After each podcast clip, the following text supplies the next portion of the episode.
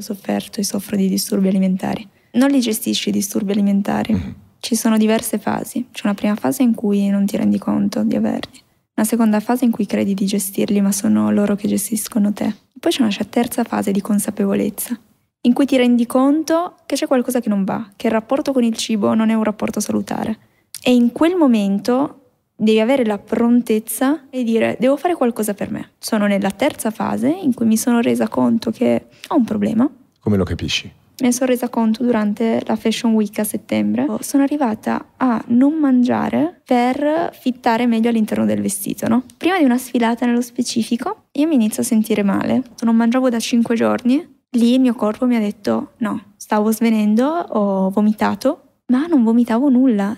E da lì inizia un percorso in cui poi arrivi a uno stato di equilibrio. E da quello stato lì puoi cadere